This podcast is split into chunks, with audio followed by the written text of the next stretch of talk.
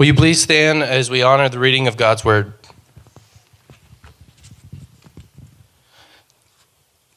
Today's scripture is from Ezekiel chapter 47, verse 6 through 12. And he said to me, Son of man, have you seen this? Then he led me back to the bank of the river.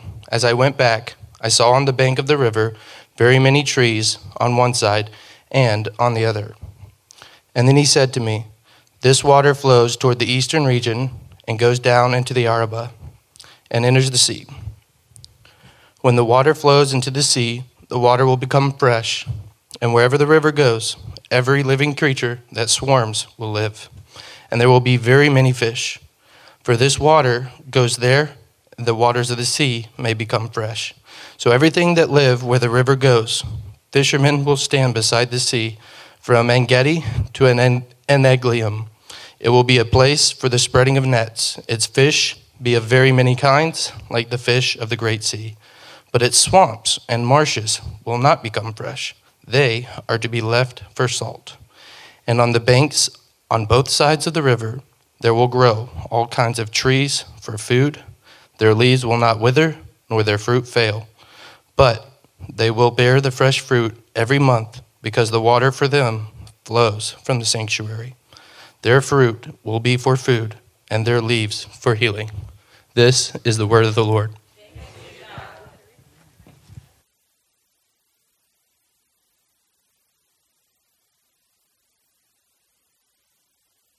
Thanks be to God. Thank you, Huck, for the powerful scripture reading. Good morning, everybody. How y'all doing? Good. The coffee kicking in, or what? We 10 minutes away from that. Let, let, go ahead and get some second rounds in, uh, just so we can overflow with the Lord's caffeine this morning and uh, get into His Word. Uh, extra hardcore. Uh, I'm a, I'm like a, you know what? I'm a three cup guy, but I'm going to stop talking about coffee now because I feel my heart racing. Uh, welcome. My name is Pastor Alberto. I, I, serve here as the lead pastor of this church, and it's an honor and privilege to be with you guys this morning. Uh, if this is your first time joining us at this part in our service, we look at the Word of God. And, and when we look at the Word of God, we're not just simply here to uh, receive a teaching and then move on uh, with our day. Uh, we're not here to learn a few things and then remember them at some other point in our life. We're here to be transformed.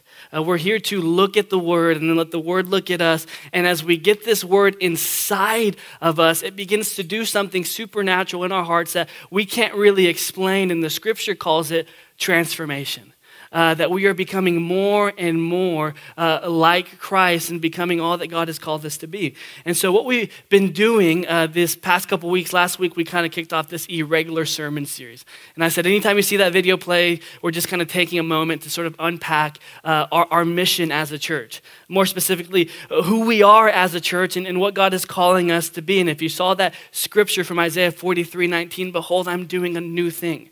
Now it springs forth. Do you not perceive it?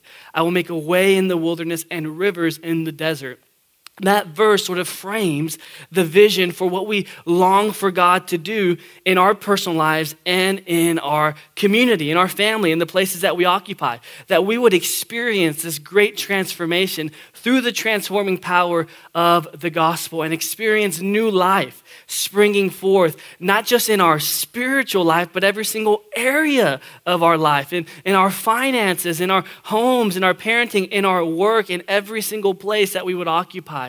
That God's grace would come over it and we would experience His power and presence in every area and aspect of life. And so we talk a lot about transformation. I'm passionate about transformation. My life has been transformed by the gospel and it is being transformed by the gospel. My wife watching is saying yes and amen. Uh, the Lord is still transforming me, and, uh, and I will continue to be transformed until we enter into glory together. Uh, but what we've been going to talk about this morning is this piece in our mission statement uh, regarding mission. So last week we talked about worship, and we said worship, a life of worship or a lifestyle of worship, is living a God centered life centering our lives around the person and presence of God and letting uh, God's centrality reorient everything we do, influence the way we think about our personal decisions, our finances, our relationships, our work decisions, uh, putting God at the center and then organizing our life around that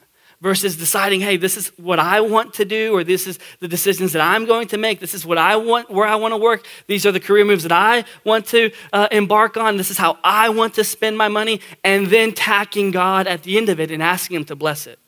That's not a God centered life. A God centered life is saying, Jesus, you're at the center, and yielding our lives to Him and letting Him direct and lead us. Uh, this morning, we're going to talk about spirit empowered mission. Now, mission is a fun word because when we think about Christian mission, the, the first place our mind goes to often is having uh, this idea of really high commitment to evangelism. Yes, mission, sharing the gospel every single day, everywhere we go, or, or this idea of foreign mission trips, going overseas to proclaim the good news of the kingdom of God, or maybe some sort of local effort to meet some sort of need. When we think about the word mission or Christian missions, if you're honest, that's sometimes the first place our mind goes to. Now, here's the issue with that. When our concept of mission is reduced down to a few simple activities, what will happen is that we will view mission as something to casually participate in when there's enough margin in life. And if you're honest, there's rarely ever any margin left over. Uh, and so, mission is then viewed as a lifestyle that's relegated to a select few. Pastor Peter, that's a mission guy right there. He just breeds evangelism. He'll lead a tree to the Lord. That's not my thing. Or that Christian right there, he that that man, he's really good at missions. I'll, I'll, I'll support and pray for him. But but for me, I don't know if God's calling me to that. And so we reduce mission to just being a synonym for really high commitment to evangelism and foreign missions. But hear me, church. God's vision for mission is much deeper than this, and it is much more profound. You see, the mission of God is reuniting heaven and earth.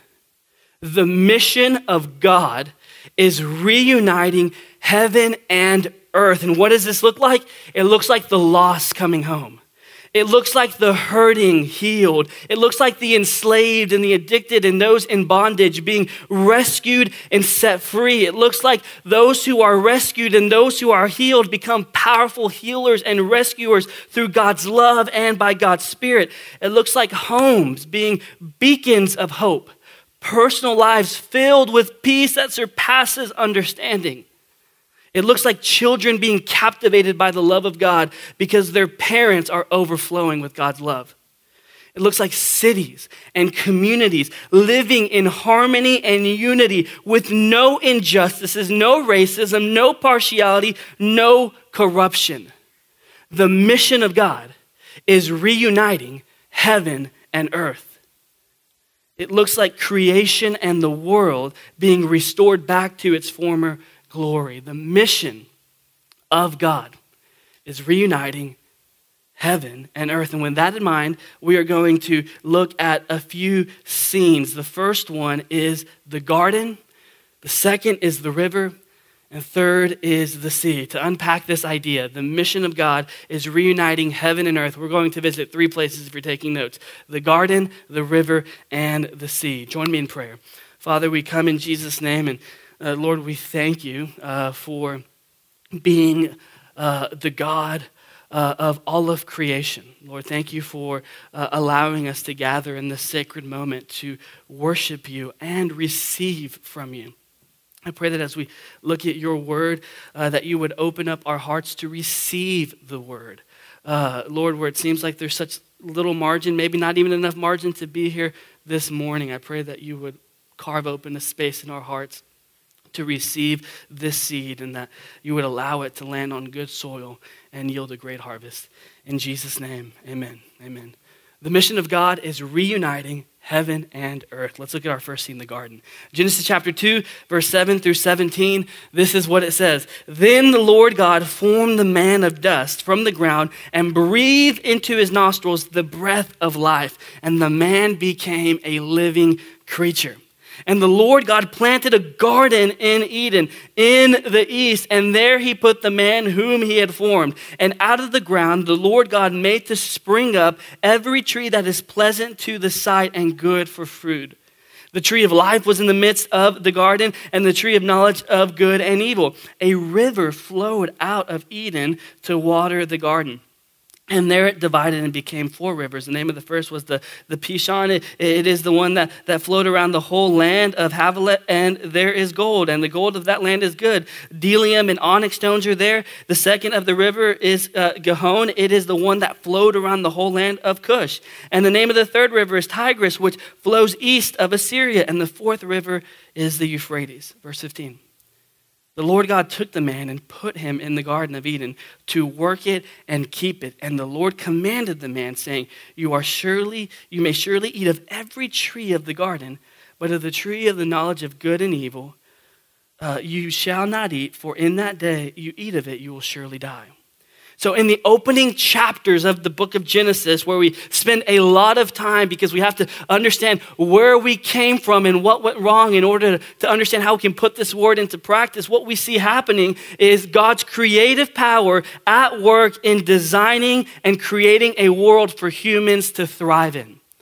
God created and ordered a world for humans to thrive in. In the beginning, God brings form to a formless world. God brings fullness to an empty world. God creates order uh, in a disordered world. We see that He brings light to a dark world. And lastly, He creates life in a lifeless world. Now, a world that was once formless and empty and dark is now filled with life. And God specifically creates a man and a woman to enjoy life with him. Humans were created to be residents of this world, but, but not alone. Rather, they would live in union with God's presence dwelling among them. And then God places Adam and Eve in a garden and he commands them to be fruitful and to multiply. You see, the garden was never the destination. The garden was simply the starting point. God puts them in this uh, space so that heaven would overlap with earth. And as they began to advance the boundaries of the garden, uh, heaven would eventually invade earth, and there would be God's presence dwelling among them all over the world as we know it.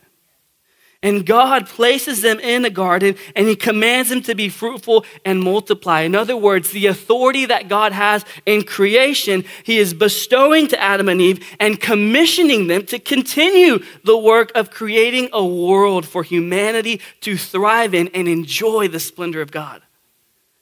And there's something uh, uh, about a garden that's significant here. I mean, why a garden? Why not a town? Uh, why uh, not some sort of community that's already established? Why a garden? Uh, there's many reasons that we could deduce here, but a few of them that are interesting to notice is that a garden carries this idea of potential. A garden has great potential to yield a beautiful, life giving harvest that you are so proud of, or it can just be a terrible, bad backyard investment that you don't share show guests when they come over to visit. A garden, there's something about it that is slow yet beautiful, that is amazing and rewarding yet difficult to tend to. And what's interesting to notice is that about a garden is that the boundaries of a really good garden extend beyond the physical boundaries of where the garden is placed. Uh, what I mean by that is when your garden produces really good fruit and really good vegetables, it doesn't stay there. It ends up on the table or it ends up on the table of somebody else. I, I have friends who have backyard gardens, and every time I go visit them, they're like, dude, you've got to take these tomatoes. And in my mind, I'm like, I hate tomatoes. but you're so proud of these tomatoes, and what's fascinating is that they look like a tomato. Uh, and it's so, oh, take these peppers, and these peppers are so good. Or I'm growing the cilantro and, and take it with you. And so a good garden doesn't just stay planted, it, it goes somewhere. It ends up somewhere. It produces this sort of splendor and joy that's supposed to be shared communally. And there's this idea that the Garden of Eden wasn't simply just remain there for two isolated individuals, Rather, the glory of Eden, the splendor of Eden, was supposed to be extended all over the earth so that all of the world could taste and see that God is good. The way you taste and see that this garden is good through the harvest it yields. There are many reasons why uh, God placed Adam and Eve in a, garden, but I think the few that are worth mentioning is, is that reminder that when we think about advancing God's kingdom, when we think about the, the work of reuniting heaven and earth, hear me, it is slow, but it is beautiful. It is difficult, but it's rewarding and doing so in a way that our lives produce this fruit of others being of others being able to see in us, wow, God is truly good.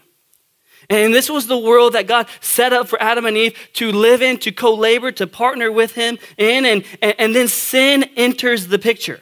Sin comes and disrupts the good, perfect world that God had set up for them. And now, instead of being exposed to God's presence every day dwelling among them, they're exposed to this reality of suffering, of pain, of being disconnected with God feeling the effects of sin that, if we're frankly honest, we've become extremely numb to.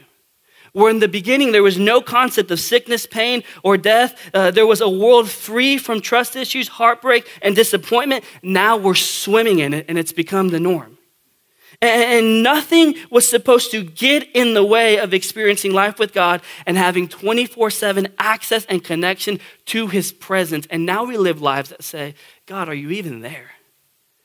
We sit in our room, and some of us are on the edge of our seats, craving an experience with God, and others are just waiting for this moment to pass by because you doubt any of this is real. In the beginning, God's presence dwelling among his people experiencing union and joy and tasting and seeing that he's really good. And so when the scriptures describe a world like this, a way of living with God that is life giving and overflowing with an experience of love that leaves no pain for suffering, that leaves no room for pain and suffering, if we're honest with ourselves, we believe that God created something like this in the beginning, but we don't believe that God is recreating this world right now in our day and age. We believe that God created a world that was good and where humans enjoyed access to his presence, but we really don't believe that's attainable for us today. And what ends up happening is that instead of joining God in his mission to reunite heaven and earth, we just wait passively to jump in when we feel like it hoping for at least one day in the week, like heaven is on earth, and then we start maybe remotely thinking about kingdom work in every part of our life. And the issue with that kind of thinking and that kind of living is that the forces of sin and darkness and the work of the enemy is not taking a day off. The enemy, sin, death, is, is not taking a day off from gripping your life with shame and doubt. It's not taking a life from reinforcing lies and making you believe that they're true. It's not taking a day off from creating relational breaches of trust, not taking a day off from drowning people in despair and hopelessness and addiction and fear. And if we only wait to bring heaven to earth when my life feels like heaven on earth, then we buy into the false lie and the false mindset that says God is only working when I am working. God is only working when I am working. And hear me, church. What is so good about God and His kingdom is that even when circumstances are not ideal, and even when things aren't playing, uh, playing out the way you thought it would, even on those days when it doesn't feel like heaven is invading earth, it actually feels like hell is spilling over into every area of your life. Even in those moments, God is inviting you to join in His mission that he's already doing of pushing back the forces of darkness and uniting heaven on earth despite what circumstances or feelings may look like. And the reason this matters is because this is the place where we find our friend Ezekiel. His circumstances were not ideal. And the place where he finds himself does not feel like heaven on earth, but he gets a vision for what life can look like when God's presence intersects with the most brutal parts of reality. And this brings us to our second scene the river. Ezekiel, prophet and priest, was born during a time of spiritual revival. Uh, his parents, uh, he was born as a baby when uh, King Josiah had rediscovered the book of the law and was bringing great reform to the land. And so, as an infant, his parents would have experienced the tearing down of idols, worship being reinstituted in the temple, great spiritual revival. And he would have grown up in this with high hopes and expectations that maybe God's kingdom is coming to rule and reign on earth forever. But through a series of unfortunate events, Israel commits themselves to uh, once again entering into a life of idol worship, and God, through his great sovereign hand, brings judgment through a neighboring nation, Babylon, that's rising to power. And now Ezekiel, who once experienced prosperity and peace and tasted what could possibly be the fruit of God's presence dwelling on earth, is now being carted off to a foreign land as an exile and slave. And there's this sense of hopelessness and despair and dread because he's shackled and chained, and surely God cannot be moving in, in this or through this, or else why would I be here? And the children of Israel are living as exiles in, in a foreign land, oppressed by the Babylonians. And, and though their circumstances are different, we still live in the same broken world. And here's what's so amazing in the midst of a heartache, in the midst of pain, in the midst of suffering, hunger, and hopelessness. The temple that was once built for God, Solomon's temple, has been completely destroyed. Their city, which was supposed to be a prototype for the city of God, lays in ruins, and it seems like all hope has been lost. And Ezekiel begins to get this vision that God is going to work in humanity and actually remove the sinful heart that produces all of the chaos and destruction out in the world and give them a new heart and this new heart is actually going to enable them to live as children of God because the mechanism of sin no longer has a hold over them. And he doesn't stop there. He says there's going to be a new temple. Where Solomon's temple was burned down and destroyed, he gets a vision of this new place of worship where God's presence would dwell among his people. And then it gets better. We get to Ezekiel 47, and he gets this vision of what God's presence will look like when it's intersecting with our reality. And this is what he sees then he brought me back to the door of the temple. And behold, water was issuing from below the threshold of the temple toward the east. For the temple faced east. The water was flowing down from below the south end of the threshold of the temple, south of the altar. If this sounds confusing, it, it is confusing. He's, he's seeing a vision, and in his best way possible, he's trying to describe it with, with, with, with words that are a little bit out of context because we're in this Western culture. But essentially, what's happening is that Ezekiel sees the temple of God facing a certain direction, and out of this temple began to flow a small trickle of water.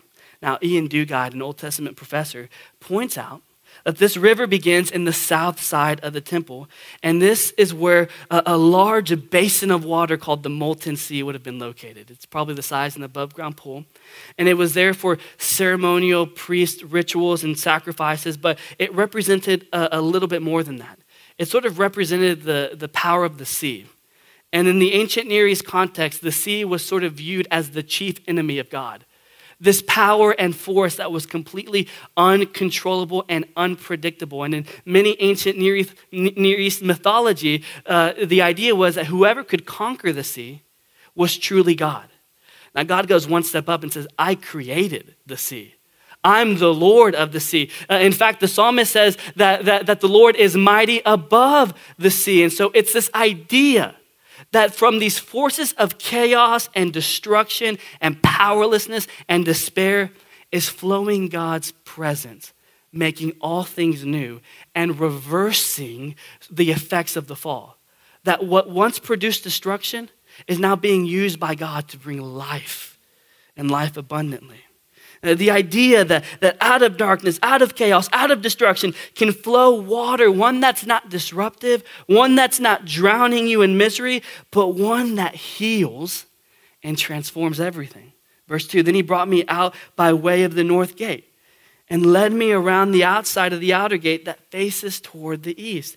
And behold, water was trickling from the south side. Remember that and going on eastward with a measuring line in his hand, the man measured a thousand cubits. And he led me through the water. And all of a sudden, the water that was just once a trickle has become ankle deep.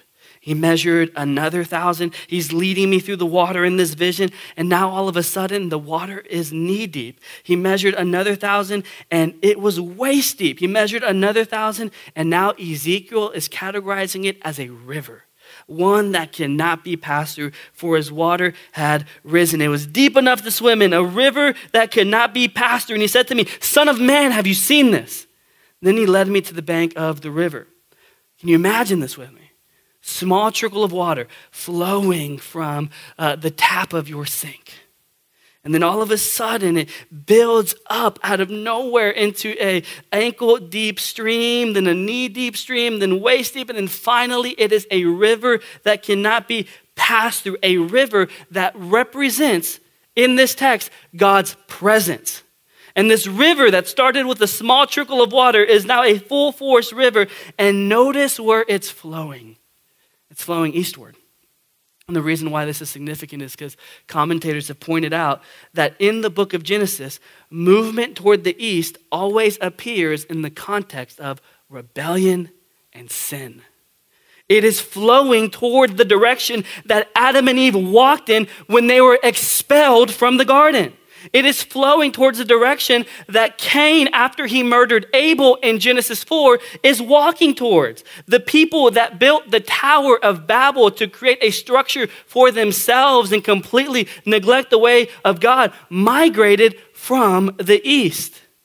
And movement towards the east in the Old Testament always represents our sinful condition of rebellion, destruction, disorder, brokenness, and the pursuits of building our own kingdom. It represents the direction that you and I choose to go when we choose to be the God of our own lives and, and create a type of world for ourselves that isn't God glorifying, but just self centered. But remember what's happening in this vision that Ezekiel's getting. There's a great reversal. The water that's flowing toward the east uh, is not creating further brokenness in the world. Rather, it is creating life and not destroying it. Water is moving towards a direction where things go to die and is creating life and life abundantly. We continue reading, and it says this I went back, I saw on the bank of the river very many trees on one side and on the other. He said to me, The water flows toward the eastern region and goes down into the Arabah and enters the sea. When the waters flow into the sea, the water will become fresh. And wherever the river goes, every living creature that swarms will live, and there will be very many fish. For this water goes there that the waters of the sea may become fresh. So everything will live where this river goes. Fishermen will stand beside the sea. From Engedi to Eneglaim, it will be a place for the spreading of nets. It, it, its fish will be of very many kinds, like the fish of the great sea. But its swamps and marshes will not become fresh. They are to be left for salt. And on the banks of both sides of the river, there will be all kinds of trees for food. Their leaves will not wither, nor their fruit fail. This is a good garden. They will bear fresh fruit in every month because the water that flows, uh, the water for them flows from the sanctuary. Their fruit will be for food and their leaves for healing. Notice verse 9 everything will live where the river of God's presence flows.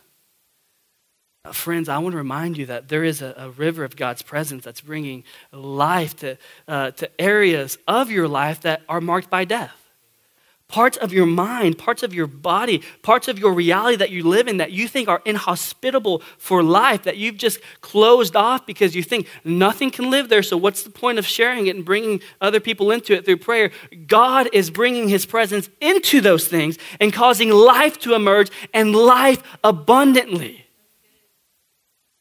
Everywhere the river of God's presence flows, things will live. I believe this. I, I, I so radically believe this.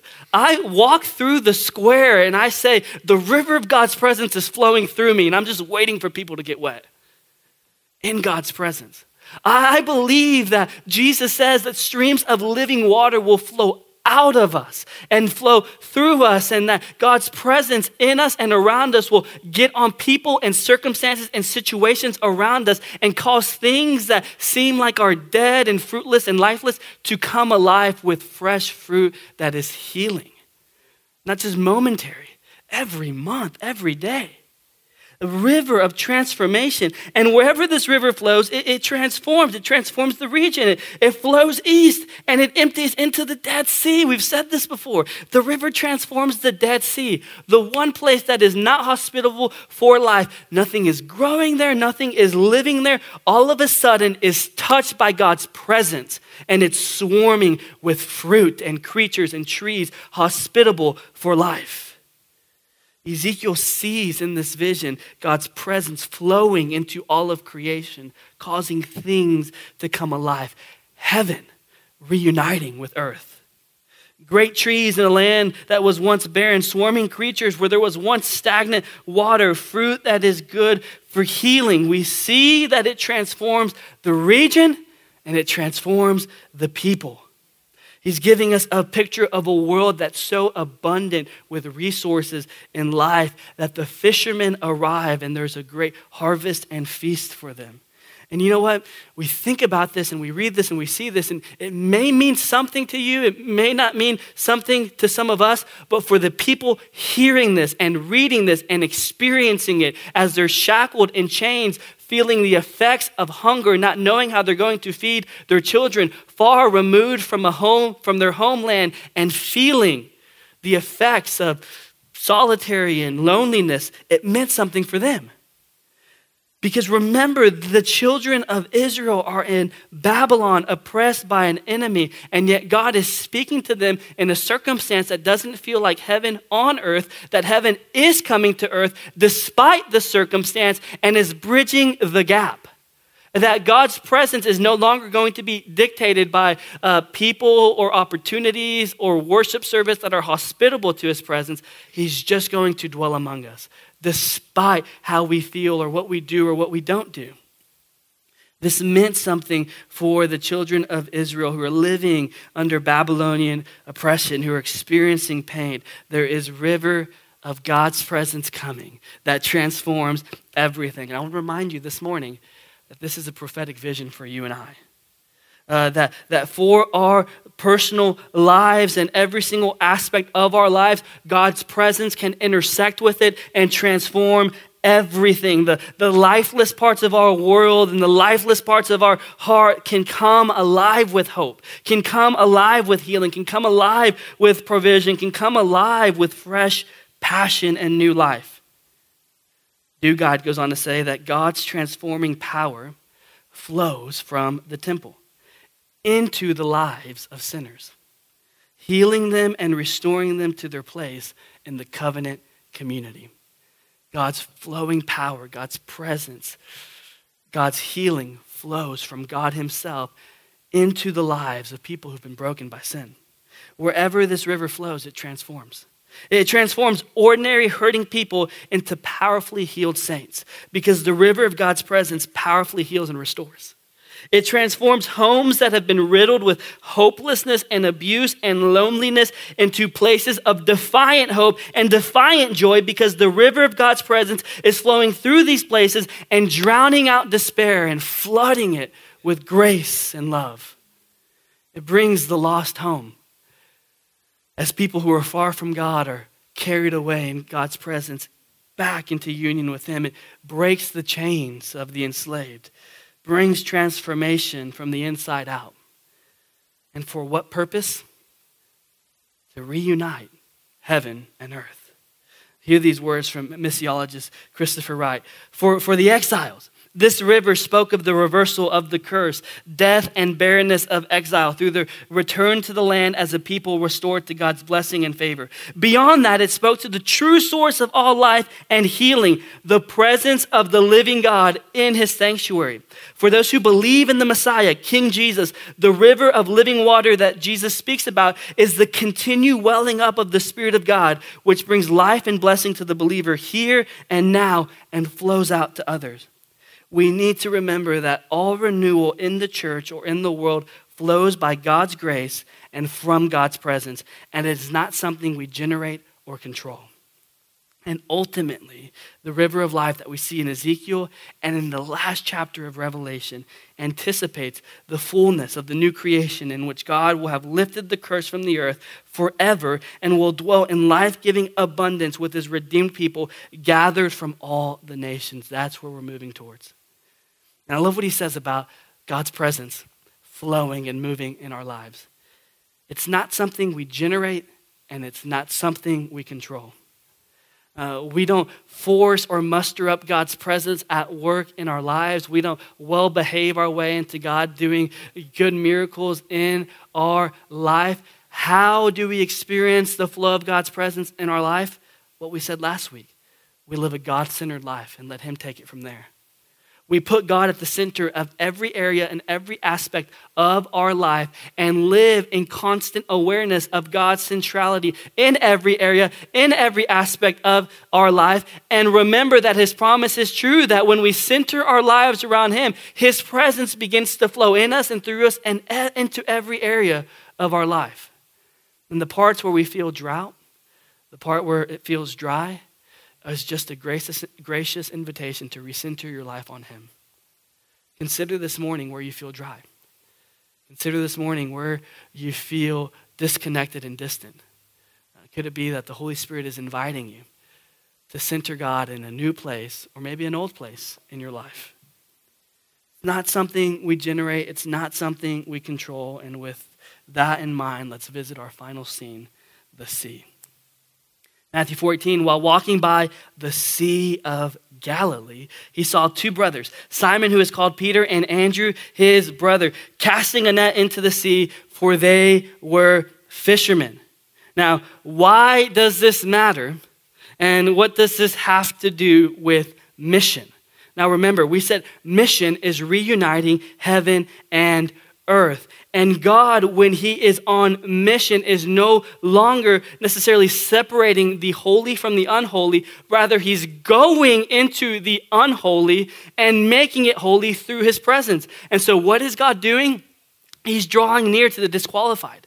He's drawing near to broken people like you and I, who we would have said uh, are not welcome into the temple and presence of God. And he's bridging the gap. And in this moment, it's incredibly significant because when Jesus approaches these two fishermen uh, at the Sea of Galilee, he's coming out of the wilderness the land that represented curse and death, and he comes out victorious. And he is continuing his mission of reuniting heaven and earth. And how is he going to fulfill this mission? By calling ordinary fishermen to himself. It's no coincidence that, that, that Ezekiel would say, fishermen will stand beside the sea from Engedi to Eneglaim, which represents this whole span of the Sea of Galilee to the Dead Sea. They will spread their nets as Jesus has called them to be fisher for men all over the nations, the great sea. Fishermen who will work from the river of transformation because they've been transformed by God's presence to bring transformation and healing all over the world. And the place, the sea, remember that we, we said represents sort of these forces of chaos. The place that seems turbulent and ordinary is the place where God extends his invitation to join his mission. You see, mission is joining God in what he is already doing. Mission is joining God in what He is already doing. God is already moving, advancing His kingdom by force, reuniting heaven and earth. Whether we jump in or not, it is happening, and He's graciously extending us the invitation to jump in and join Him. And the question is how do you join God's mission? By responding to an ancient invitation. Follow me and I will make you fishers of men. Matthew 4:19. He said to them, "Follow me, center your life around me, temple centered, God centered, to be Christ centered. Center your life around me, and I will make you fishers of men." And remember what we said earlier that, that, that the flow of God's transforming presence at work in our lives is not something we fabricate, it's something that God does in us. And Jesus says, I will make you, I will form you, I will recreate you. The parts that have been broken and disrupted and tainted by sin, I've come to restore and recreate that you may be filled and have life and life abundantly. The river of God's presence flows from a God centered life who has drawn near enough to graciously invite you uh, uh, uh, where you are right now, maybe in a place that doesn't feel like heaven on earth, so that you can experience heaven on earth with Him as you center your life around Him. The river of God's presence flowing from a God centered life, and us responding to His ancient invitation to submit to Him, to follow Him, to make Him center and allowing Him to carve out the work of making us what He's calling us to be fishers of men, people who would join in His mission of reuniting heaven and earth and being temples of His presence and spirit that flow out into every area and aspect of our life. Yielding our lives to King Jesus, allowing living water to bubble up and eventually spring forth into the world around you. What does mission look like? Reuniting heaven and earth. How do we join in? By responding to this ancient invitation all over again. Follow me, and Jesus will make you a fisher of men. Let's pray.